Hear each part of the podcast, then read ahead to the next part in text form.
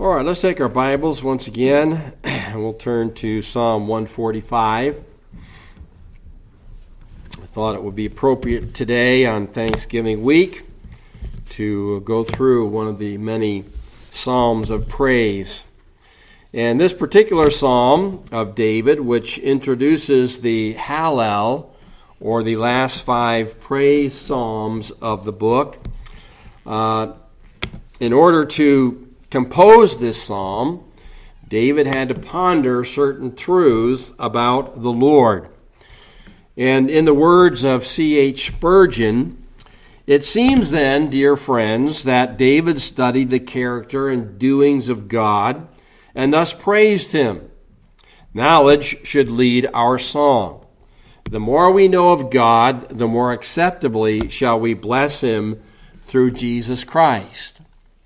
Spurgeon, known as the Prince of Preachers, brought up another good point on this psalm that speaks about our great God.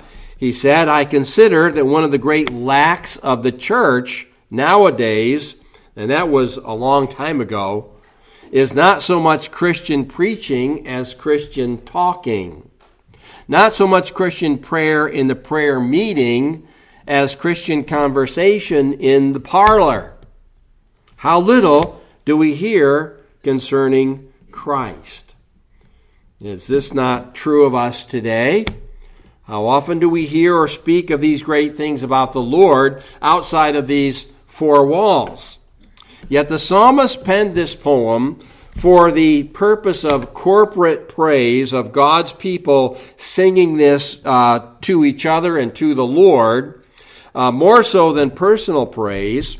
But if you look at verse 4, it says, One generation shall praise your works to another and shall declare your mighty acts. And then in verse 10, one generation shall praise your works, uh, but uh, to, an, uh, to another. So your saints will bless you, not just in this one place, but everywhere they go. So that suggests that we praise the Lord not just when we come to church, but really every day, wherever we're at, especially in our homes. Uh, let me remind you of many words that King David spoke in this psalm, of course, being inspired by God. He says, I will extol, bless, praise, utter, and sing the praises of God to another. Then the saints bless, speak, talk, and make known praiseworthy virtues of the Lord. And he closes the psalm in similar terms in verse 21 My mouth shall speak the praise of the Lord, and all flesh shall bless his holy name. So he's using several words to express praise to the Lord.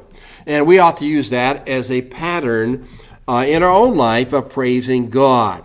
And as we look at his word today, let's uh, consider the reasons we ought to praise the Lord, and let's try to do so more openly and uh, not just in a public way, but in the privacy of our homes and our own worship. Our Heavenly Father, we're thankful today for the book of Psalms. We're thankful, Lord, for its many praises and the reasons that David and other psalmists give to praise you. Lord, we would ask you to forgive us because very often we complain and we gripe about things in the world instead of turning things into praise. Help us, Lord, to think of your uh, greatness and of your mighty works and of all the things that you've done uh, to save us. And help us, Lord, to uh, be people of praise and thanksgiving, not just during certain times of the year, but each and every day.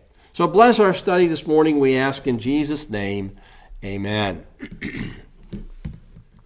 now, in this psalm, David gives us some pointers as to how we should praise the Lord. We should do so reverently, giving the Lord the full honor and respect that he deserves from us. We should do it consistently, as he says, every day I will do this. So, a daily basis, realizing that we're citizens uh, both of time, but also of eternity. And then, uh, very clearly, as we've already read, we should do this publicly as well as privately. And uh, David uses a lot of uh, different verbs and, and uh, uh, words for this as he gives thanksgiving to God and leads us to do the same thing.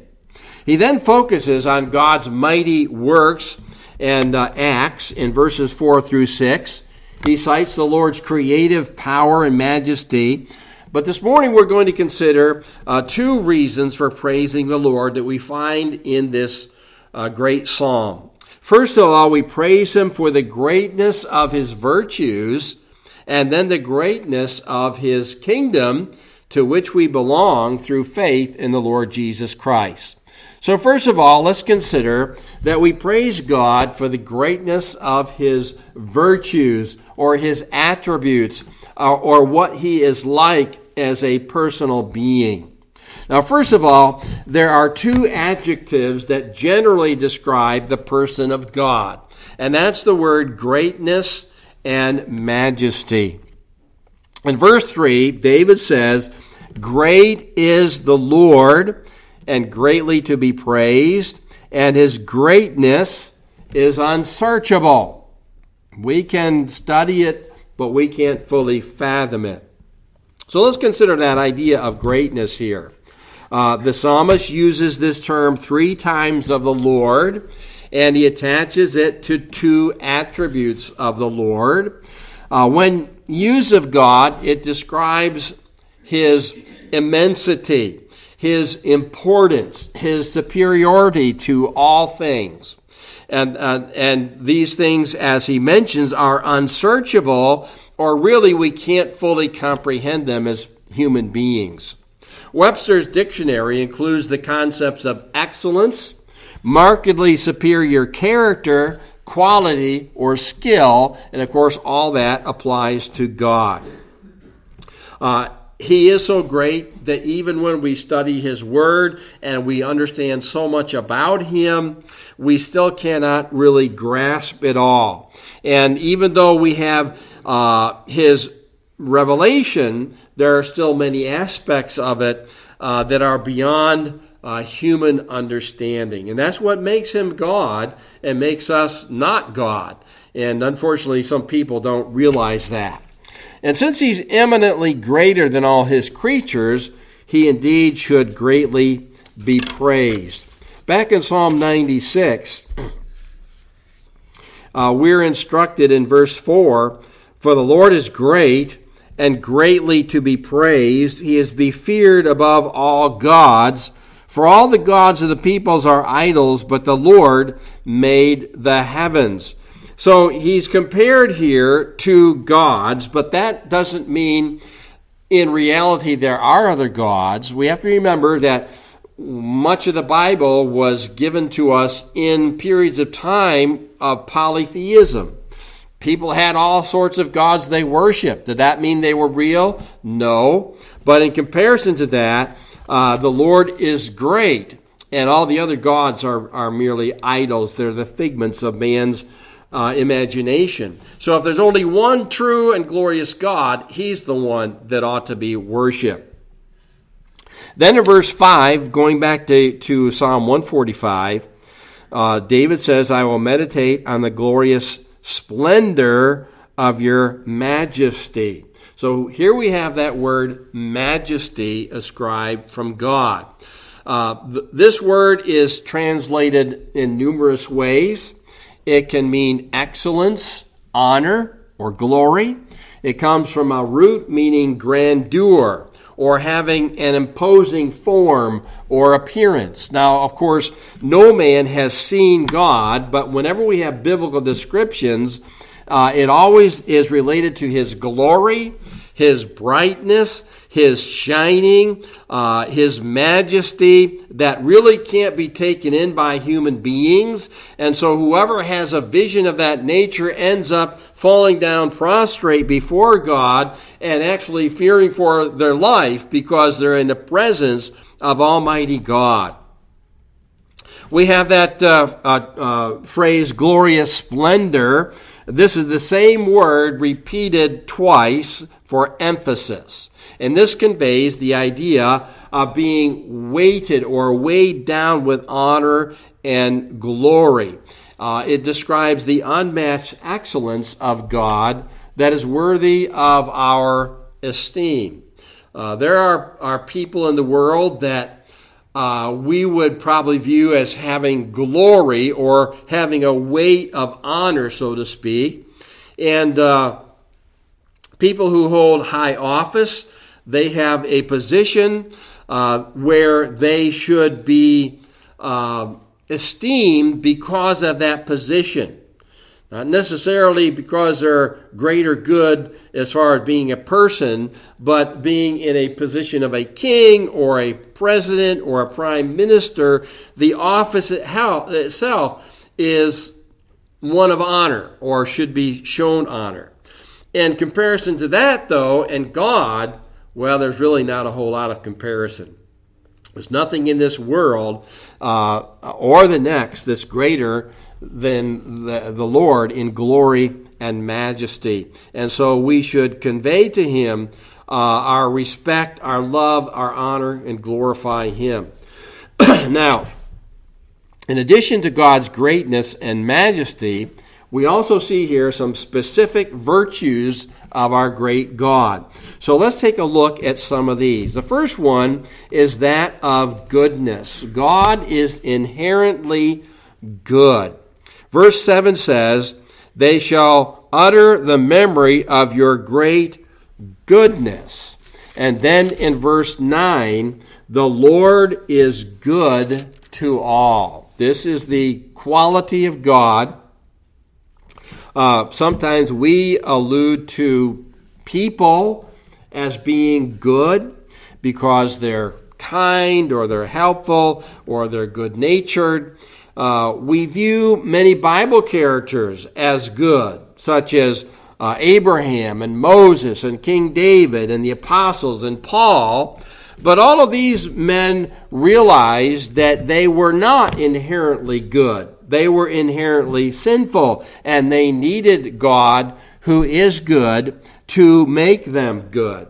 It is difficult again for us to fully comprehend this perfection of God because our nature is not good. Our concept of what of good uh, is good is marred by the fall.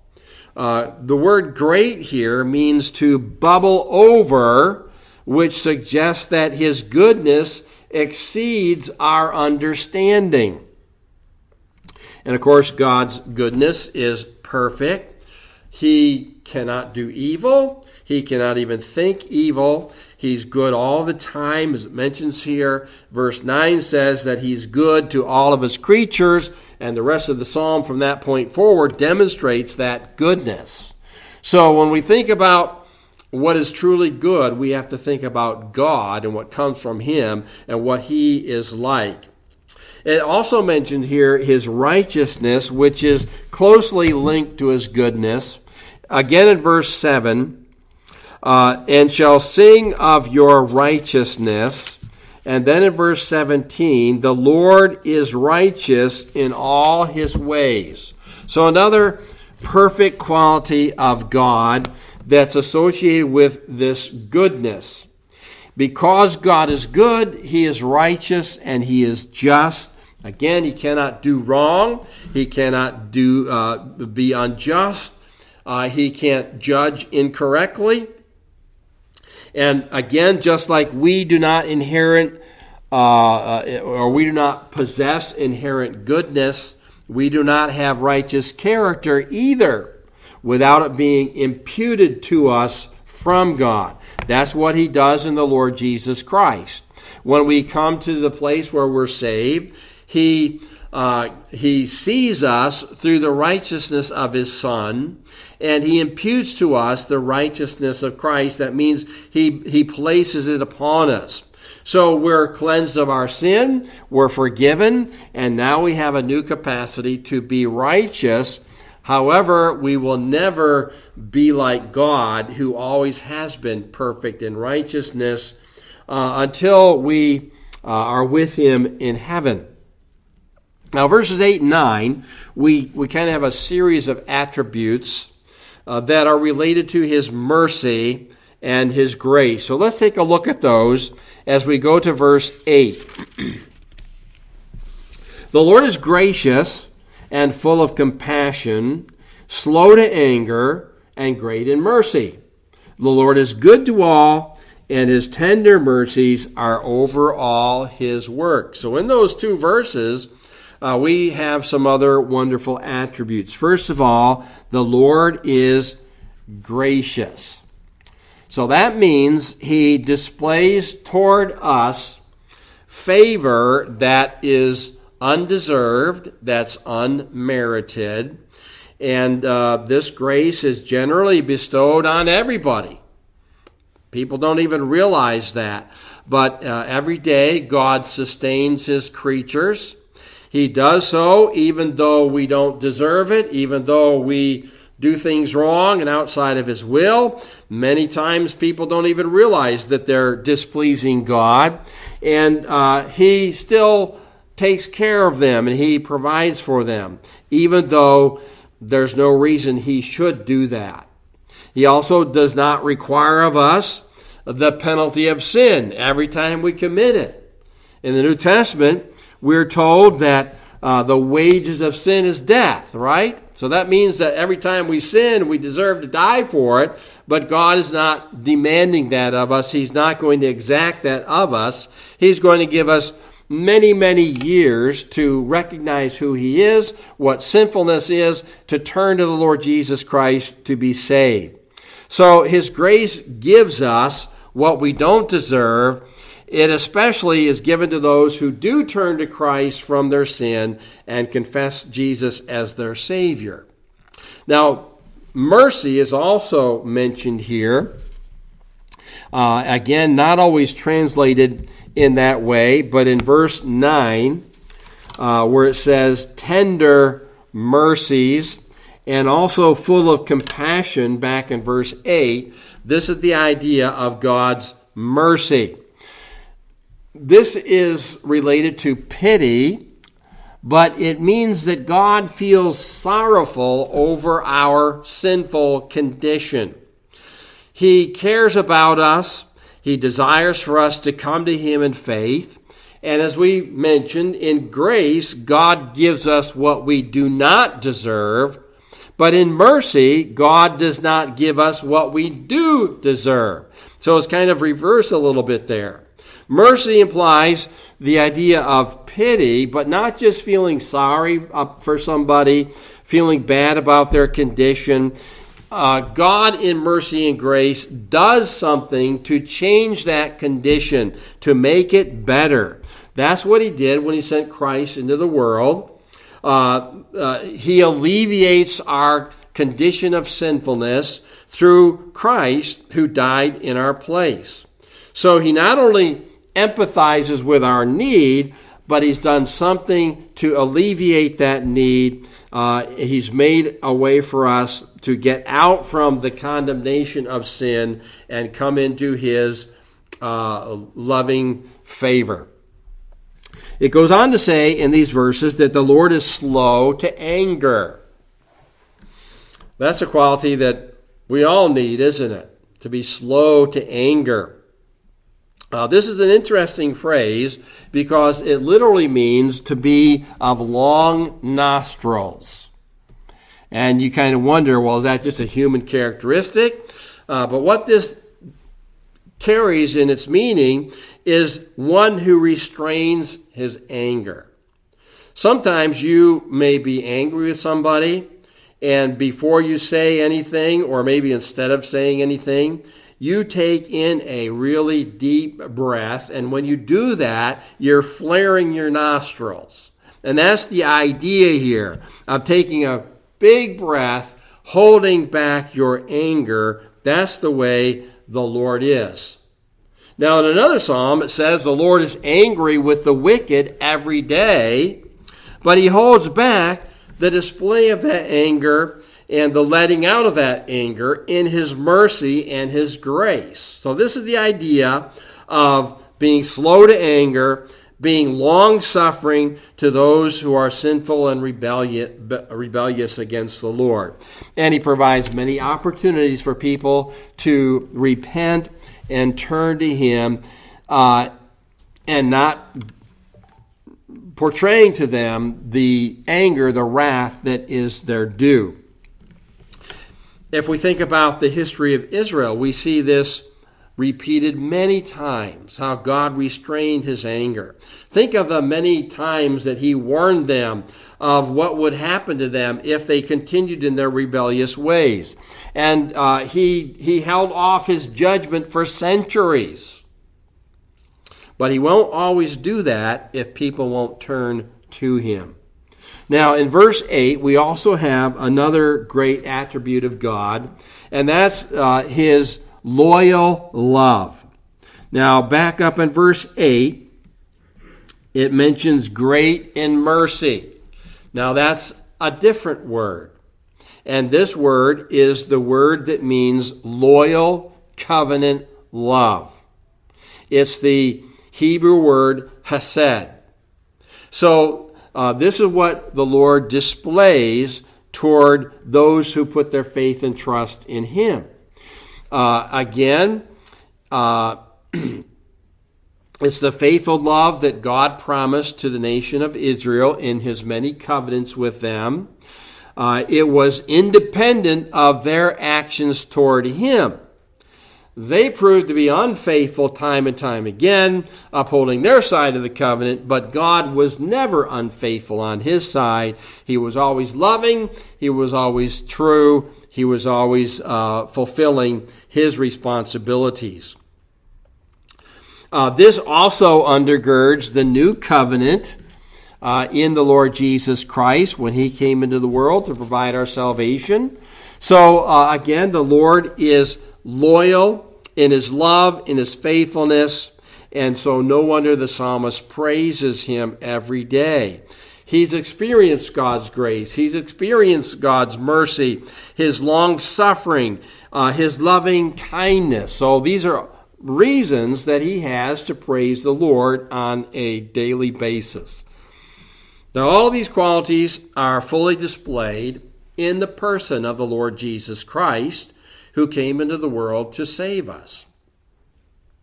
Our understanding of these virtues of God uh, should be greater than David's because of the coming of Christ. Yet, how often do we take time personally to thank God for these types of things rather than just the things God gives us? Our understanding of these virtues ought to cause us to praise the Lord uh, in the same way David did so many years ago. Now, we also want to look at the next few verses, beginning in verse 10, that show us we should praise God for the greatness of his kingdom.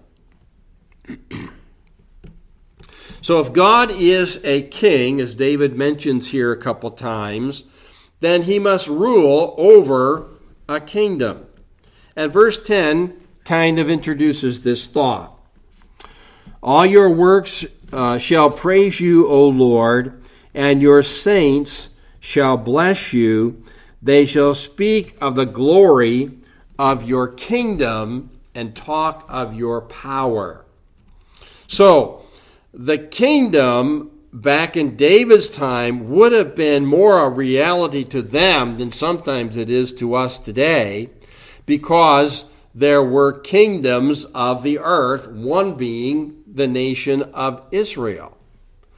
And there was a close relationship between the kingdom of God and the kingdom of Israel, because that's the nation he chose uh, to proclaim himself to the world. now, today, we don't think so much in terms of kingdoms, but we think of rulers and we think of nations. And so the concept is a little different for us today. So let's take a look at this. Now, all of God's works in verse 10 pertain to this kingdom over which he reigns, he rules, he has dominion over uh, uh, this kingdom. All of God's saints, which would be the believers in him, are part of that kingdom. And one day they will visibly rule with him. They'll bless God, they'll bow the knee uh, as members of his kingdom. And the kingdom of God is ever present. Look at verse uh, uh, 13. Back up in the glorious majesty of his kingdom. Then verse 13, your kingdom is an everlasting kingdom, and your dominion endures throughout all generations. So here we're talking about something that lasts forever. It's not necessarily visible at this time. It's never fully been visible in this world, but one day it will be.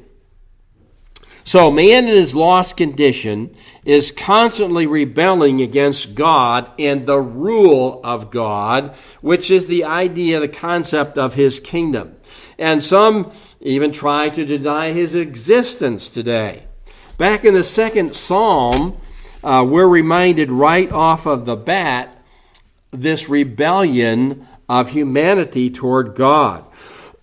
In Psalm 2, we read, Why do the nations rage and the people plot a vain thing? The kings of the earth set themselves, and the rulers take counsel together against the Lord and against his anointed. Let us break their bonds in pieces and cast away their cords from us. So every nation that denies the Lord that rejects his word is included in this. The nations, the kingdoms of the world are standing in rebellion against God if they will not comply with uh, his word and his person, and they're eventually going to be judged for that. So, this is the natural condition of humanity. but his rule is established by virtue of his creation. He brought the world into being. He also brought the nations into being. You go back to Genesis chapter 10, the first establishment of nations. Now you have, I don't know how many, uh, a couple hundred almost, I think, nations today. But if you read the history books of the Bible, you're going to find many examples of God's kingdom God's authority, God's rule, intervening in the affairs of men and their governments. How many times did he deliver Israel out of impossible situations related to other nations warring against them? How many times did God raise up a nation to chastise and destroy another nation? And then when that nation would not comply with his will, he raised up still another nation to chastise them. so the Lord is the one who's in authority over the world, whether we want to believe or accept that or not. Daniel prophesied the rise of five earthly kingdoms that stretch from ancient Babylon to the future reign of the Antichrist. So think of God's intervention, for instance, at the birth of the, the Lord Jesus, where Caesar Augustus, the world emperor, calls for the, uh, a census in order to tax the nations under his power. And that brought Mary and Joseph to the town that the prophets had said Jesus would be born, Bethlehem. So that's just one small example of how God uh, orchestrates the things of man to bring about his will and fulfill his word. God rules over the affairs of men, but his kingdom and dominion exceed the affairs of men. so let's take a look at that verse 11. Okay, your saints shall bless you. They shall speak of the glory of your kingdom and talk of your power. We don't do that nearly as much as we talk about earthly kingdoms. We don't talk about God's power and God's kingdom and God's glory and God's majesty. We're worried about what's going on in our world. But note here that his kingdom is glorious and powerful. These are the same words that describe the Lord. So, how could his kingdom, his rule, be any less glorious? It is so because it's spiritual in nature, it's heavenly in nature, it's eternal in nature. And this is what Jesus and the disciples taught in the Gospels. They proclaimed the gospel of the kingdom. They repeatedly said the kingdom of God was near. Jesus once said, The kingdom of God is in you. So that means his authority, his rule is in you who believe. That's the way it was in the person of the Lord Jesus. And how was that kingdom displayed in him? Well, uh, its power is demonstrated in the miracles that he did, miracles the apostles did. What they performed could not be done by human uh, means, it was through the power of God which showed that his kingdom far exceeds human ability and might. And the gospel of Jesus is the chief display of the power in God's kingdom the power to save people from their sins and uh, provide for them an eternal home. Speaking about this, Paul wrote in Romans 1 For I'm not ashamed of the gospel of Christ.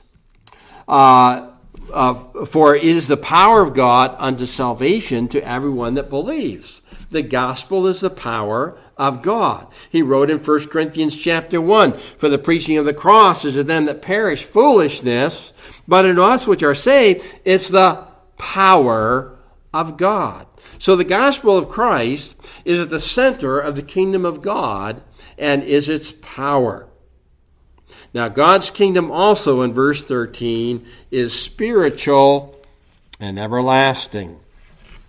Sometimes we think that the kingdoms of the earth are very powerful. That's true, humanly speaking, long lasting.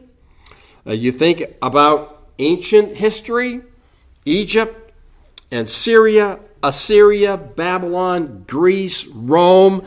These are all nations that controlled vast portions of the world. They exerted uh, tremendous uh, influence and power over human beings, but over time, what happened to all of them? They passed off the scene. the same is true of the modern era. You think of the British Empire, uh, the Third Reich, the old USSR, the United States, China. These are uh, powerful nations. They have influence. They may continue to have influence, but they are temporal and they are passing. Not so the kingdom of God. kingdom of God never fades. It never passes away. It's going to be here forever.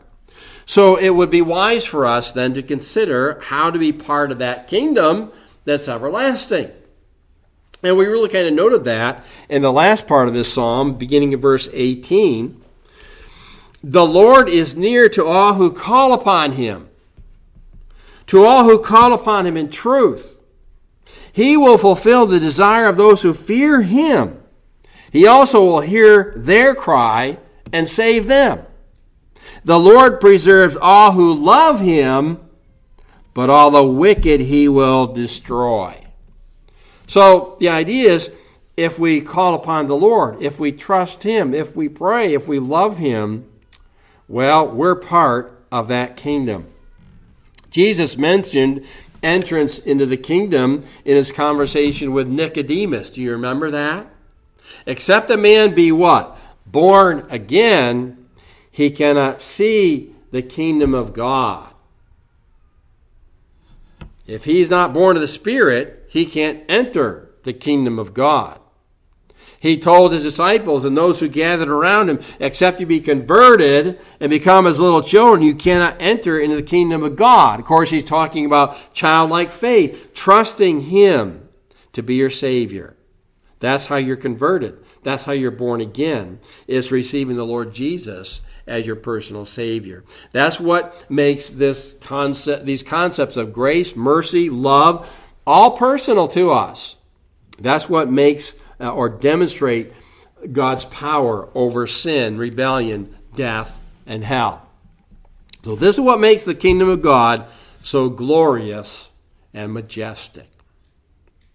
So how do we respond to these truths today? Well, obviously, we follow uh, David the psalmist by praising God. We praise the Lord for who He is. All too often, we just thank God for all the good stuff He's given us. All too often, uh, we just think about material blessings. Well, what do people do in Africa and China and India who have hardly anything of what we have? How are they going to praise God for those kind of things? Well, we need to be thinking about these spiritual attributes of God. His, uh, praise Him because of His goodness and His righteousness, His grace, His mercy, His long suffering, and His loving kindness to us. We should be thankful that there exists a being who is perfect in every way, yet He still cares about me and you. But then we can also praise Him because He's chosen to condescend to us. Despite our inherent sinfulness, He extends to us through the Lord Jesus Christ, His mercy, His grace, His righteousness, all the attributes that we can have as a believer. All of our spiritual blessings come from God. And we also praise Him for being citizens in His kingdom. We're often spoken of as fellow heirs of the kingdom with Christ. So that gives a great deal of comfort when we feel dismayed about the direction of human affairs. What's going on in the world? How corrupt and evil and rebellious toward God can we all become in, the, in a nation? You got to remember the Lord's allowing all this to happen, but we have to remember that we're not citizens of this world, we're citizens of a heavenly one, and someday He's coming again to set all things straight. And when that kingdom appears, we'll be its citizens. And then there's the concept here of proclamation. Very clear that we're to make known these things to every consecutive generation. Our praise is not just personal or in the church, it's for the uh, future generations of believers, the saints of God, bless God, and they make his glorious kingdom known. And these truths uh, that we are to make known uh, uh to those who are not part of the kingdom yet to show them the way, to show them the truth. And of course, we're, we're approaching the time of year where there might be greater opportunities to do this because of the Christmas season. And although people are getting farther and farther away of what the true meaning of that is, we can explain it to them what it really does mean. So we ought to be looking for opportunities to proclaim the truth of God's kingdom in these coming days and weeks. Our Heavenly Father, we're thankful today for who you are. And we do praise your name and lift you up because you are a great God, the only God. You are majestic and glorious beyond our comprehension. And Lord, you have displayed to us all these attributes that we should be thankful for because through them we're saved. Your grace and your mercy your long suffering, your covenant love. Help us, Lord, to be uh, more vocal in these areas of, ble- of, of your um, blessings upon us and of your uh, majesty and your, pers- uh, your mercy. And we just pray, Lord, you help us during this time of year and in the coming new year to proclaim these truths not only uh, in our personal walk with you, but in our body of believers, in our homes and families, and Lord, to people who are lost around us. Give us your mercy and grace to do that, we ask in Jesus' name. Amen.